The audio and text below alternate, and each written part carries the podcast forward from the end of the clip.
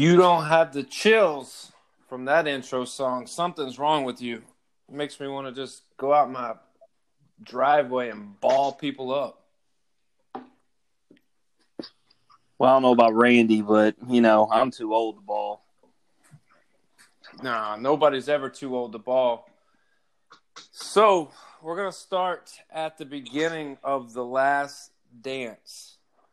I just want to get some reaction from you guys of, from the initial. Hey, we're gonna put this out there. We got a, a ten part series, and we're gonna release it early. Before you saw any episodes, what was the what was the feeling? Go ahead, Randy. I really just thought about like you know I'm the same age as you guys. It was like reliving my childhood and when I first came to know and love basketball, and uh, we did, you know we might not have known then that Jordan was the goat, but we certainly knew he was one of the best to ever do it, and he reinvented the way that we watch sports, not just basketball. Yeah, I I agree with everything you said. It's crazy that you know in this day and age that there was a time period where you didn't really know of a college player and then all of a sudden as a pro basketball player they're the the best athlete on the planet. I mean for me like they talked about it and talked about it. And of course naturally i was excited. But to randy's point like you can only really remember so much. Like i think um, kobe was the huge part of really when we really started to know basketball. Because you look at it, Jordan's era really ended when we were about 14 years old. And yeah, we know basketball, but not like we do as we become um, older as adults. And so I think we really got to see that with Kobe, not so much as Jordan. With Jordan, it was really just that he's so awesome. He's on the commercials. He can fly. He does movies kind of thing. But we didn't really know how good his basketball game really was. So now we got we got four parts um, which have been. I mean, if I say that they weren't unbelievably amazing, like I think I would definitely be downplaying that. But we got four parts. So after four parts, Jim, what's what is your reaction? Like, how do you you still feel the love for it? You still want more? Uh, absolutely. I thought it was said best by Jason and John locally in Memphis.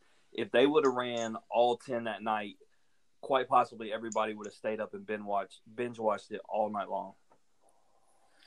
Yeah, I, I I think the the timing was perfect. I think them bringing the forefront of what the Bulls were and who Michael Jordan really was, not only on the court, but they also did a really good job of portraying him off the court not so much in a personal life, but more so like off the court at practice, off the court like in travel, off the court in the locker room.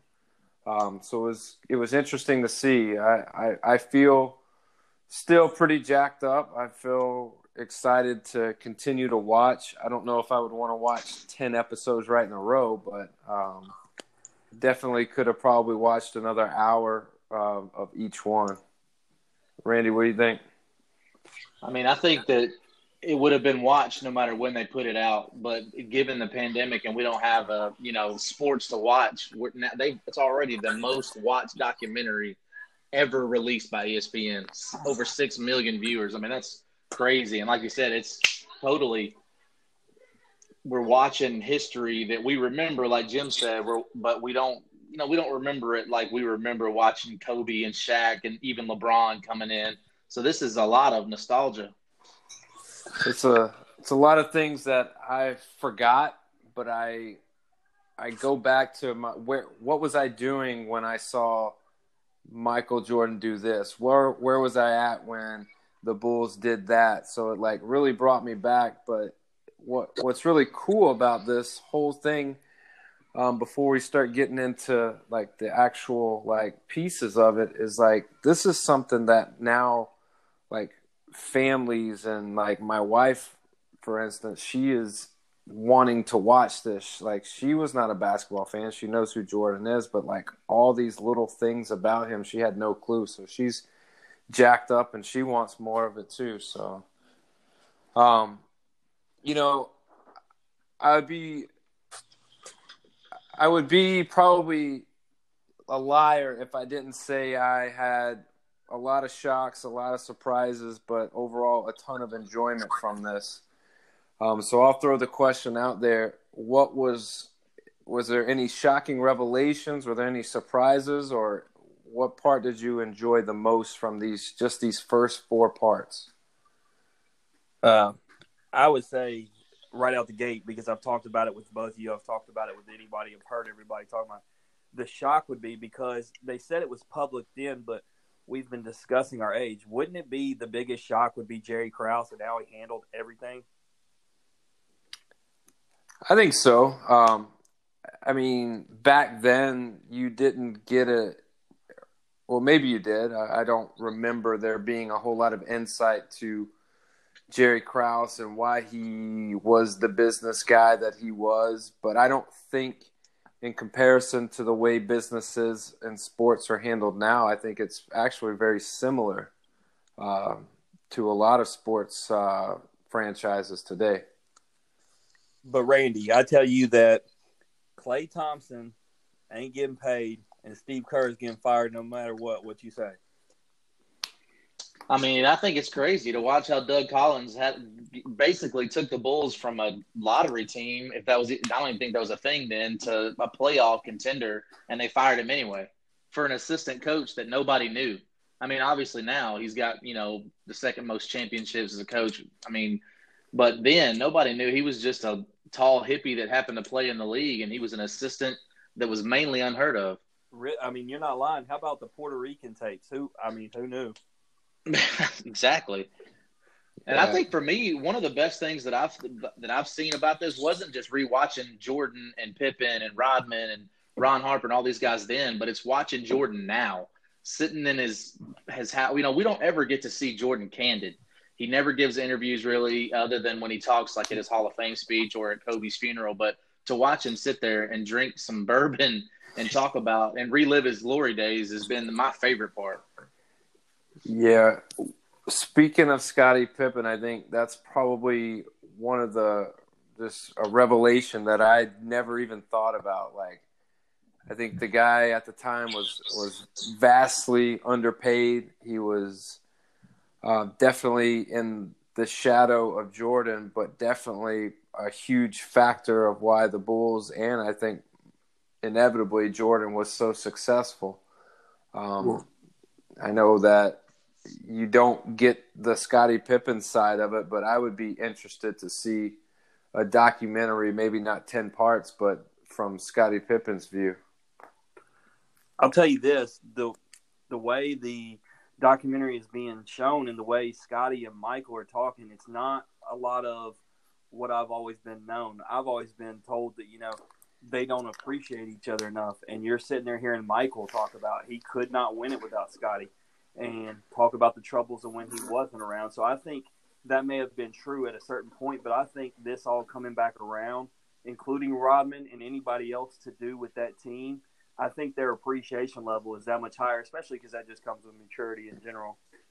Yeah, I mean, speaking of true feelings, you think you think Michael was was pissed off about that whole migraine game issue? Hmm, oh yeah, I mean a competitor like him, the ultimate competitor. I think he would never admit it on the show, but I think he doubted how the seriousness of the migraine and but he said, I, I, don't know. I can't tell you if he had a headache or not. So that kind of made me think he doubted it a little. But his, fa- I think his face was pretty revealing. He didn't say it, but you could see the front. I mean, he when he's talking, you can pretty much read what he's feeling. I agree. So did did Scottie Pippen do something cool before it was cool? Was was he he a holdout guy that made it cool before it was cool? Well, I looked at the numbers to put in perspective because everybody said seven years, eighteen million dollars. But what I wanted to do was look at somebody else's numbers, and since Rodman's the big guy that they're talking about so far, uh, to put in perspective, that 96-97 season, Rodman made nine million.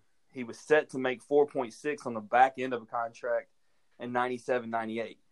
I mean, so if you're Scottie, that's I mean that hurts. I, I I understand it, and I hate when players sit out, but you know most people felt like he could have arguably been the second best player in the league, not just the second best player on the Bulls, and he's done everything he can, and they're not rewarding him. So what? What? Yeah. Are, go ahead.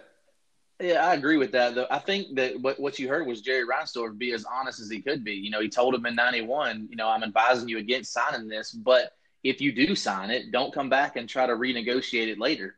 And Pippen took it then, you know, happily because he was trying to get long term financial security because he came from poverty, right? He came from not having money. So getting $18 million over seven years is life changing money. Yeah, and I think I don't. Maybe I'm wrong, but do you think those guys knew what everyone was making, or was it more like a hush hush? Now it's like at the forefront. You see contracts, you know, the duration and the terms and and all the bonuses and all the little ins and outs of contracts are all public. But I don't know how public those things were. So is it possible that Scottie? Didn't make as much money because you just didn't know what the market rate was for his for him Well, they his said value. It, they said it in the show. The market rate had just jumped right after he got paid, and we've seen this in the current NBA. Um, you know, you got to have good agents and good financial advisors to let you know. You know, LeBron James is a good example. People always wonder in different years where he's only maybe signed a one year contract, and they're like, why if he plans to stay? And it's because he knows that the collective bargaining agreement is going to change. And I think Scottie did not know that the money was fixing to rise the way it did because they even said it on the documentary. The year after he signed that, the money went way up, and all these guys started getting paid more than him. Well, you said you mentioned the agent. How about the the twist on who his agent was? None other than Memphis' own Jimmy Sexton, who's now a super agent. I mean, that's Yeah. that was crazy. You think that's a connection because of where he's from? I mean, you know, he was just from right around the way, kind of. Yeah, Maybe. I mean, it was probably very regional then. It was probably easy to get connections to a regional guy, especially if you're a um, a guy from you know a small town in the in the south. Like, what what who do you know? Like, it's you don't really know anybody. It's not like you're living in a big city where they're probably coming out of the woodworks and they know you before you know them. Um, so, is there another great athlete that has a person that they rely on more than Michael relied on Scottie? I try to think about like big time duos and not even in basketball, but like in all of sports. Like, is there, you know, a really the best player in a league that has that that secondary player like a Scottie Pippen, or was Scottie Pippen like the epitome of like being that that co like player? I mean, right off the top for me, if I'm going to change sports, because I, I got a couple I can think of in basketball, but it goes back to that same age and, and what we saw and what what do we really know. But you always heard that with Montana and Rice, right, for the 49ers. True. More What think, significant, more significant than Pippen and Jordan. Oh, more significant? No, but I mean, if we're going to be real, Randy knows how I feel about Klay Thompson uh, and Steph Curry, Steph Curry without him. Yeah, I, well, I agree with that, but I think that the that you could compare it, even going back to that age. Uh, you know, maybe McHale and Bird. I mean, but they also had Parish. I mean, so I don't know that there was a more prominent duo than those two. Yeah, they were. I mean, it was like they were in sync. They were unstoppable. Like, Well, what makes them interesting is when you think of like, because you're talking about the era, so you think about like Stockton and Malone. Usually, you think of a, a guard and a forward or center, like you know, Shaq, Kobe came around. Um, the interesting part was that they were they played the two and the three guard. I mean, it, you weren't talking about a big and a small either. They didn't. They weren't really meant to be complementary, but yet they were. And especially that game where uh, Pippen came up and decided to take on Garden Bird and take that responsibility off. And that's why I kind of used the Klay and Steph analogy because that's one of the beauties of him. Now, I'm not putting them anywhere near Jordan and Pippen, but when you have a defender who can take some of the pressure off you so you can do what you do on offense, I mean, then that definitely makes him your right hand man. True. Well, no, and I think that Pippen he did epitomize that. I think it took those two special personalities too, because Pippen was okay being the Robin to the Batman. He had, he he loved the role uh, of being the number one defender. He was on more, you know, first team all defense. You know, Tony Allen made that famous, but Pippen was on more than anybody ever. I mean, that guy, I think he was on what, 12 or 13 all defensive team in 17 seasons. That's insane. I mean, picking, it shows that, it shows that highlight picking up full court. And it, and it reminded me, like, everything's going to come back to modern day. It reminds me of Patrick Beverley, right? Being a pest. It's that Patrick, Patrick Beverley's small. Scottie Pippen's anything but. Mm-hmm. Imagine a guy that athletic and that big picking you up full court. He really, really cuts down the the angles that you can take. I know that, and just the guy's hands alone are. So you like notice, as long as so my you arm. notice that. So you Yeah. notice that while he's sitting there talking and he's just doing his fingers against each other. big just like I I don't say this about a lot of guys, but that dude's just everything he has is long. I mean just long. Um I you know, we mentioned the Celtics. Can somebody answer this? How was the whitest team in the NBA ever that damn good? Like I just like I, I don't get it. Like I'll let Randy get that one. we're we're just we're not talking about like you know Jason Williams white guys. Like we're talking about like white, milky white white guys. Well, I agree. I think that the one thing that stood out to me with watching these highlights is just how much more athletic, I'm not going to say better, how much more athletic people the NBA is today, right? So Jordan was like one of a kind, right? You had Dominique and you had guys like that that were like uh, outliers, but that wasn't the norm. Now you had, if you're not one of the best athletes in the world, you're never going to make it in the NBA.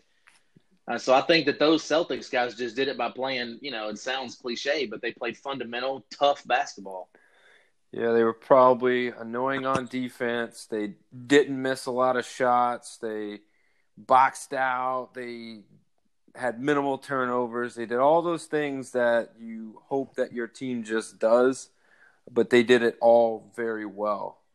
Yeah, and I Um, mean, think about all right. So when you think about how good they were across the board, one, I had no idea Walton was even on that team. While we're talking about white boys, but two, you know, I've spent a lot of time complaining about guys in the modern day. Obviously, Westbrook being one of them. Talking about they don't have enough help. I watched Jordan drop forty nine and sixty three in consecutive games and take an L, and it was it wasn't maybe even so much about his help, even though clearly he didn't. The Celtics team's just that good, clearly. Well, how many players go out there and say they're gonna run run you out the building and do it? He I mean- told he said, "Hey DJ," or tell he told Danny, he's tell DJ I'll see him tomorrow. That man, Yeah. And then, and also they had one of the. I mean, he- he kind of gets slept on because he was overshadowed for us anyway. Maybe it's our age group. Larry Bird's one of the greatest players of all time. So I mean, they had one of the best, and then they had people that played roles. Right? It wasn't just Larry Bird going out there and getting sixty. It was, hey, we're going to do this, and we're going to do it the right way, but we're going to be led by this guy who's one of the best to ever do it. Well, what I hate is when I hear old school guys debate old school players. I like I hate how Larry Bird is referenced as a white guy. I hear people say he might have been the best white NBA player. I bet he probably doesn't actually like that. no, why? No, Why? Why would he? He he worked his ass off, just like a lot of those other players did, to be the best in what he does. What to be categorized as just the best of the white players? Like, I, I think like you can tell when Michael Jordan talks about Larry Bird, like he wasn't the best of the white players. He was one of the best damn players there was. no, but it is pretty cliche that the one of the best white players ever is from French Lick. Yeah. I mean, you know. I mean, I mean, you don't you don't see any you don't see any bras coming out of out of French Lick, that's for sure. No. Um, if there was a Mount Rushmore of basketball, is Larry Bird on it? Ooh, Man, he came. That that question was not on the bullet points. you know, I'm gonna say no. So well, then the we're gonna question. do that, you're gonna have to. I mean, we're gonna have to do it then. I mean, you can't ask that question. We say no and then leave it. I hmm. don't see that's the thing. I don't have an answer for this question. The more I think about it, the more it's like it could be interchanged with a few different players, but I try to think back on who had the biggest like magnitude when they played. I mean, obviously we're we're under the assumption that Jordan is is going to be on this, correct? Well, yeah, I think everybody's gonna put him up there. So I think your debates actually come with your your modern day players because a lot of the old school guys, um, everybody puts them up there. But when you talk about the Kobe's and the LeBrons, a lot of people are very hesitant, at least uh, you know, other than the young generation, to put those guys in there because the other guys set the bar at a certain height. is is LeBron on it? This, see, this is where it's going to get interesting because it might be for Randy, but it ain't for me. Is is I- Westbrook I on think- it? Of course Do, not. do Westbrook standing over it? He's paying paying to go see it. You know, the more that I'm thinking about this, the more that I'm thinking about this, I think you might have to put Bird on it because, and I say it because of this. Do I think that LeBron James is better than Larry Bird? Yes, I do. But I also think that Larry and Magic and Jordan honestly changed the game. We talked about it earlier when it all changed in the early 90s TV revenues, viewership, all that. That was those guys that made that. And even the Bad Boy Pistons, they they created what we know now as the NBA. They made the way for the, you know, what we all know is a Memphis, a Memphis reference, Penny Hardaway, Shaquille O'Neal's, Kobe Bryant's. Yeah, and you think about it. I mean, listen to how Jorby. Ugh, I can't even talk. Jordan talks about Bird and Magic. I mean, he wanted to be a part of those guys, and the way he talked about them, he wanted to be on their level. And so, and he knew how great he was, and yet he still felt that way that he wasn't on the same level as them guys yet. And so that kind of tells you just where they really were. True. Well, okay, Jim, you, we're talking about the four. Who is your fourth? I mean, if, if we're saying it's, if I'm saying it's Jordan, Magic, and Larry, who's your, who would be the fourth? I mean, I feel like if we got those three guys, it's got to be the best big man of all time. And Bill Russell? I mean that because that's where it comes to a problem because Kareem and Bill Russell were before my time. Naturally, I'm going to tell you it's it's Shaq probably, but that's because I mean I'm biased because I watched them my whole life. I didn't. I, I've only seen highlights of the you know sky hook. So I mean I don't know. An interesting topic to put that in to kind of cross two together. Um, me and Randy were talking about it, Daniel. So the Rockets won those two championships when Jordan took a break. And the interesting part was it was asked just a couple days ago, would Akeem Olajuwon have the status he has today if Jordan never took a break? Because it very well, Houston may have never even won a title. I don't I don't think you can discount winning championships on the fact that a player wasn't playing. I mean, they still went out and won games and were very good and did what they were supposed to do. I think trying to have a conversation around that is is very tough. I mean, would Michael Jordan make a difference? I mean, it it depends. Like do they how often do they play each other in the season? Do the games matter? How do they see each other in the playoffs? Like I mean, it's Well, I guess a real quick question, and I'm gonna ask this to Randy: Do do the Bulls still make the finals the year that the Magic do when Penny and Shaq went on their run? Because you told me yourself you didn't know how anybody could stop Shaq in regards to if the Bulls would have stayed together and had to deal with Shaq at the Lakers. Yeah, I think, and, and if you look back on it, um, it's weird because Jordan came back, you know, into that season. I think it was like somewhere around the 50 game mark. I mean, he averaged more points, more rebounds, more assists in that Magic series than he did the next year in the Eastern Conference Finals. So everybody kind of acts like, well, the Magic beat up on a bad Bulls team, but no, they really didn't. So I, I think to Daniel's point, though, well, to back on the Akeem thing for a minute, Akeem he was drafted before Jordan, and so was Sam Bowie, of course, but nobody ever talks about the fact that Akeem was taken before Jordan because he was that good that everybody he was widely considered the best player in that draft. And even to this day, even though Jordan is the greatest ever, nobody ever says, "Man, they were crazy for taking Akeem Olajuwon." Well, they also said in that draft that you don't pass on seven footers, which if you ask the Memphis Grizzlies now, um, you you do pass you do pass on seven footers.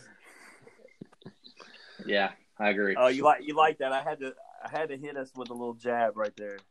So we talked a lot about good teams, but what about the Pistons? They're the the the bad boys of basketball. Were they were they good enough not to shake hands after that that series with the Bulls? Well, I'm going to let Randy take that, but let me say something first in regards to them. I thought it was best. I forgot who said it on the documentary, but we should be think. It may have been Jordan, but we should be thankful for the Pistons and the way they beat him up, because if they don't beat him up that way, we don't see him become what he does. I mean, he was already great, but I mean, to take his, you know, weight routine and, and get the other players on his team get to the next level, like we owe the Pistons something for that. No, I agree, and I think that when we talk about the Pistons, uh, they didn't really have. They did have Isiah Thomas, which is probably one of the best point guards in the league at the time, and Joe Dumars, and the, but really they were just the epitome of a team, and they were going to do it their way, and they relished the role of playing spoiler. Those guys were good enough because they were winning championship against you know, uh, they were beating teams like the Lakers. They were beating the Celtics. I mean, they the Bulls. I mean, you think about it like this: a lot of hate or a lot of discounting of LeBron's legacy goes in the fact that he's lost so many playoffs. But Jordan lost to the same team three years in a row before he finally got over that hump, and he went six years without winning his first, you know, before getting there. So I think it's easy for us to look back now, revisionist history, and say, "Man, Jordan was the greatest of all time," and I agree but it's easy for us to forget that he had that a very tough time getting past a team like that. And like Jim said, he started working out and getting heavy because he wanted to deliver the pain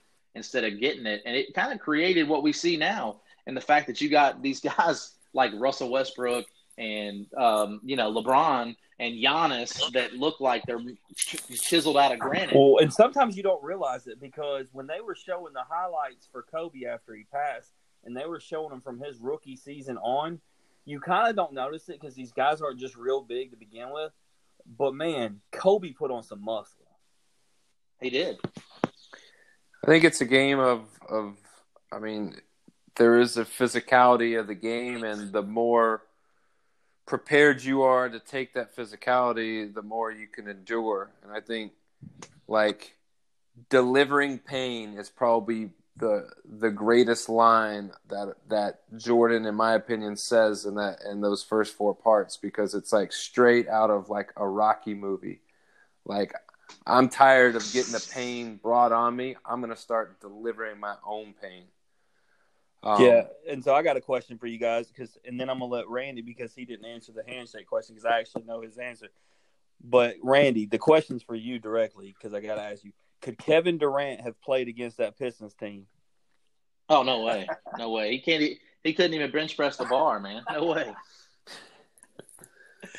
All right. So what about the shaking hands part? Because I know how you feel about this.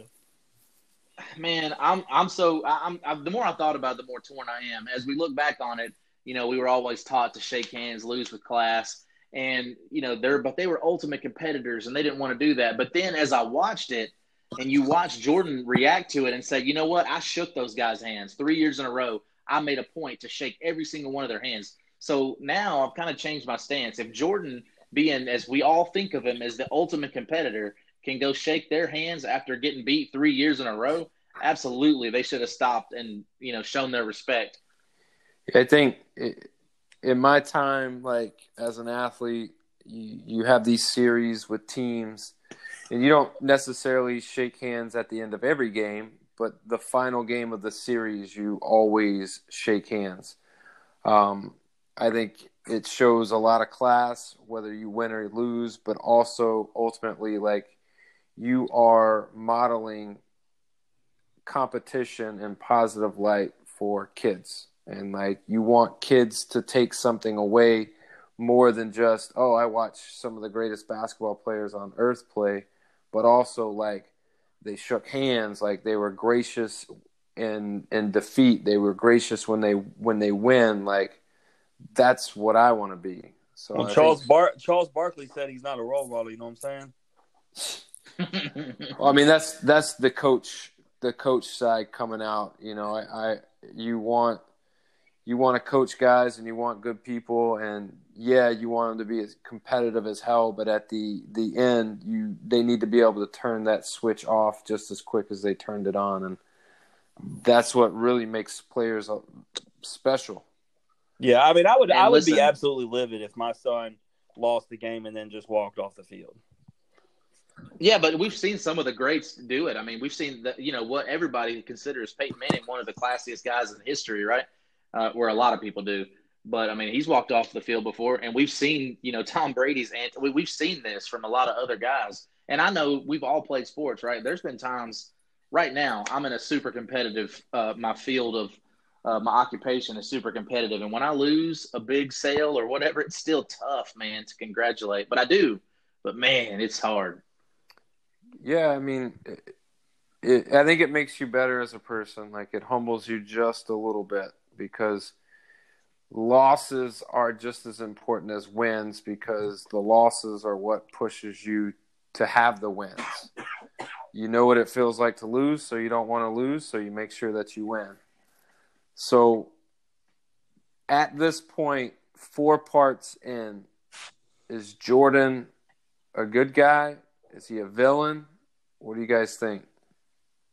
I mean, I feel like if I'm if I'm a kid again, just like I was then, and I'm watching this, I'm trying to do everything I can to replicate what he's doing if I want to play a sport, a video, or man, it don't even got to be a sport, any extracurricular activity. I'm using the drive and determination I, I see in him. And so if I'm saying that, he has to be heroic, not a villain, because most kids don't try to emulate villains. So that's my that's what I see. Well, a little bit of a different take is back then I was definitely one of the the few that I hated the Bulls. I, I really did. So when I first really remember, obviously I watched them, you know, against the Trailblazers and you know the Suns, but when I really first remember was the series against the Sonics, and I loved Shawn Kemp and Gary yes. Payton. Those were my guys. Yeah. So I rooted hard for those guys, and even the two years after that, I rooted for the Jazz. I mean, and you knew, right? You knew Jordan's going to find a way every single time to beat these guys, but I just I wanted the upset. I, I was rooting for the underdog, and also I just I was a huge Penny fan, you know, like everybody, all of us were in that time, for especially from Memphis. And I felt like, uh, you know, without Jordan being in the league, Penny could have been something. And then, I, of course, I, that led to me hating Shaq for a little while. But that's another story for another day. I, he was a villain to me, is my point. Yeah, but I mean, I think they they talk about it whether we're talking about LeBron or Kobe. Like, okay, to to to put it to perspective because, like I said, Kobe was the greatest of the next era. Randy will tell you, Daniel, you probably know it. Like Randy likes telling people a story about when Sarah told me Kobe was down at Silky O'Sullivan's, and I was like, I'm gonna go down there and start a fight with him. Like, and not because I mean, I only didn't like him because of his greatness. I didn't like him sending my team home every year, and so it wasn't because he actually did anything personally wrong. And so I think no matter what error the best players, they're either one or the other because if they're not the guy you're rooting for, they're usually the guy sending your team home packing. And that's that's a tough pill to swallow. I mean, you you vest all this interest in your team and you they get to the cusp and they don't make it because of one guy. Like that that's very villainous. Um, but I I can see how some people like could think that he's over the top. He's too much. I mean, he's an uber competitive guy, and how he talked to people and how he communicated with teammates, and even to this day, you hear them talk about like how competitive he was was borderline like disrespectful. But I, I still think at this point, after four parts, he's still like who you want to mimic your your competitive drive after. He's who you want to mimic your win and loss records from, and how you play the game. So, I mean, when you look at you look at what Michael Wilbon said in that, and then he added to it the next day. He said when he puts guys in that category, he said that he would put Muhammad Ali in it, right? And then he said Babe Ruth. And then he came on the next day and said because he didn't say it in that particular thing because Tiger hadn't came yet, but he said Tiger. And when you look at all those guys, I mean, they carry a, a negative reputation, but I feel like there's something to that because in order to be the best, I mean, I feel like you have to have that that side of you that's just not friendly. And I know I know it sounds bad, but I mean, to be the best, you got to kind of have that cutthroat. And like I said, Kobe had it as well. Um, and you started to see it after when it came to his final few years that kind of toned down, and you kind of saw the normal side of him, and then you saw it afterward. And just like y'all are talking about seeing Jordan sit in his chair, you're seeing a calm and relaxed. But when those guys are playing their game, I mean, they don't know any other way. They're they're wired differently. They are wired differently, and you can see you can still tell it when they started talking about Isiah Thomas uh, and his his way, his recant of the whole situation where they walked off the court. You could then all of a sudden you saw MJ again, not Michael Jordan, the fifty something year old man. You saw Michael Jordan, you know, from 1991, and he was like, you know what, you can't convince me that guy's not an asshole, you know, and and that that that that right there showed me that at his age right now he could he still feels like he's the greatest ever. So Daniel, I ask you the final question because you've asked all the questions. So you keep saying within the four parts. With the six episodes left, do you think he will look more heroic, or do you think he will continue down a road of being more villainous? I think it's going to look bad before it gets really good for him.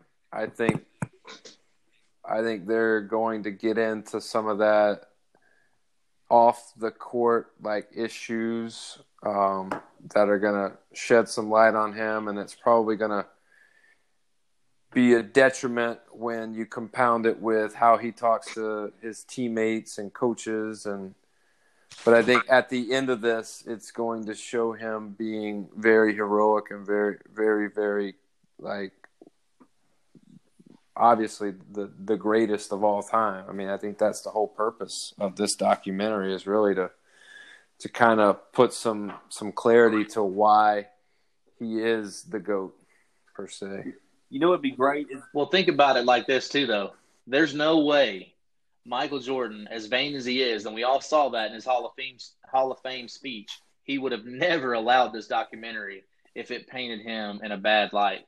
And that's just him being the competitor. Nobody ever wants to be looked at uh, in a in a bad light. Yeah, True. I agree. And I'll tell you what, just as, as this thing goes forward, you know, it'd be great is if uh, let's say Adam Silver knows when the NBA is really going to start back, and he has a chance to announce it when there's still two more episodes left.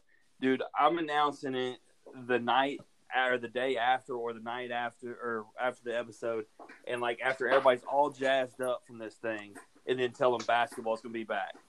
I play I play them together. Oh, I agree. I agree. Hey, I got a question for both of you guys you you know they talked about you guys remember when we were we were like what 10 11 years old when jordan had retired and then he said he was coming back. Can you imagine? Twitter would have literally broken if he just tweeted out i'm back you know because it came across SportsCenter and it was all the rage. But imagine having the social media access that we do right now. Matter of fact if you look at it from a broader point of view we might not have even had this documentary had we had social media back then because you you would have known all this yeah, I mean, I I like being able to see this. I'm glad we didn't have access. I as much as you know, I look at stuff on Twitter. I wish we didn't have the access we did. It it gives us a little too much. I like I like knowing some, but I don't like knowing everything. So let's let's close with this. And I was just just thinking about this. Given the fact that we have two unbelievable players, Jordan and let's say let's say Kobe Bryant. Kobe Bryant was in an era where technology was increasing, social media was increasing. It wasn't like where it is now, but there was a, a huge presence. Jordan was in an era where there was no social media, so you didn't get a whole lot of like all the details with him. Would a documentary about Kobe Bryant be more watched than the documentary about Jordan right now? No way. I, I mean, I think Jordan's bigger, but I may contest that because I'm watching these guys in the league, and I mean, I don't, I don't know that a player will have another impact on people the way he did. I, it's tough. I mean, it's definitely, it's definitely a legitimate debate. But watching the way these NBA players reacted, and not even just NBA players, but players from other sports, I mean, I've never seen anybody's death have that kind of effect on people. Yeah, and it's hard to compare because Jordan is is still living, and you know we can always reminisce, and he can always talk about it. We don't have that perspective anymore from Kobe, and I I would, Randy, I would argue the fact that I think that the Kobe will have a documentary. I don't think it'll be ten parts but I think it will be as impactful and as pop as popular, if not more popular, than this one. You know what they said? To, you know what they said today, though. Imagine being the documentary that follows this up. You got the shaft. Well, it's true, and and I'm not even disagreeing. As Jim can tell you, Kobe's my favorite of all time. Like that's that's locked sealed for me. However, uh, you had Kobe, who was basically a newer version of Jordan. He modeled everything he did after Jordan. I mean, it's crazy when you watch those YouTube videos they put out of the fadeaways, the tongue wags. I mean, the the the defense. They were he was a carbon copy of Jordan. He wanted to be Michael Jordan. Who doesn't? I mean, yeah, but who has done it like Kobe yeah. though? I mean, that's the thing. A lot of people want to do it, but Kobe somehow bottled all that up and became not as good because I don't think you could ever say that Kobe was as good because when he was at his best, winning all those championships, which when they won their three peat, he was not the best player on the team. Right. So well, I think we're gonna uh, hold on. I think guys, because you know we we we want to keep people on. I think what we need to do is chop this right here. I think let's keep this crew of three together for the whole documentary. What you think, Daniel? I'm good with that. Well, you go with that, Randy? Oh yeah. We'll hit it up. I don't know. We'll, we'll pick a night. We'll talk about the the latest two episodes, and eventually, I think we should get to a point where we dig in to to Jordan a little more. There's just so much that has to be unpacked. Like that, I like. I spend more time talking about things that I had no idea about that I learned from it than I do actually talking about Jordan because a lot of the big things you know. Well, we didn't even talk about Dennis Rodman and his Vegas that, That's actually I, I, had it in my notes. That was my favorite part of the whole thing so far because Jordan saying I got to go get him was was classic. Hey, but did you guys know real quick that he didn't? So he was already back in Chicago when Jordan came and got him because in the documentary it made it seem like Jordan went to Vegas and got him. Yeah, that's what I thought. I didn't. Yeah, but I was reading, and it was uh, it was those the beat writers were talking about. No, Rodman was already back in Chicago. Michael went to his uh, condominium downtown. Him and Carmen Electra laid up in the bed. He just didn't show well, back. Well, to tie that to what Daniel was talking about with social media, we would have all known that if it was today. Oh man, yeah. Oh man, you imagine Dennis Rodman would have been Facebook Live if it was back then. But yeah, he was. I mean, he was a character. But I mean, the he played basketball, man. He played basketball very well. Agreed. All right, Daniel, we'll wrap this thing up.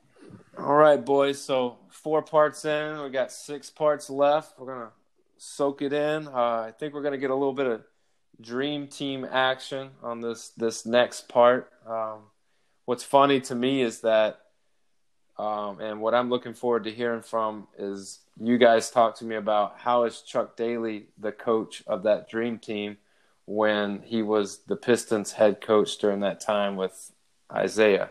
So just something to think about. Uh, 44 minutes in, we're going to cut it and call it a wrap. We'll play our, our Bulls intro music to outro. Sounds like a plan. Y'all have a good night.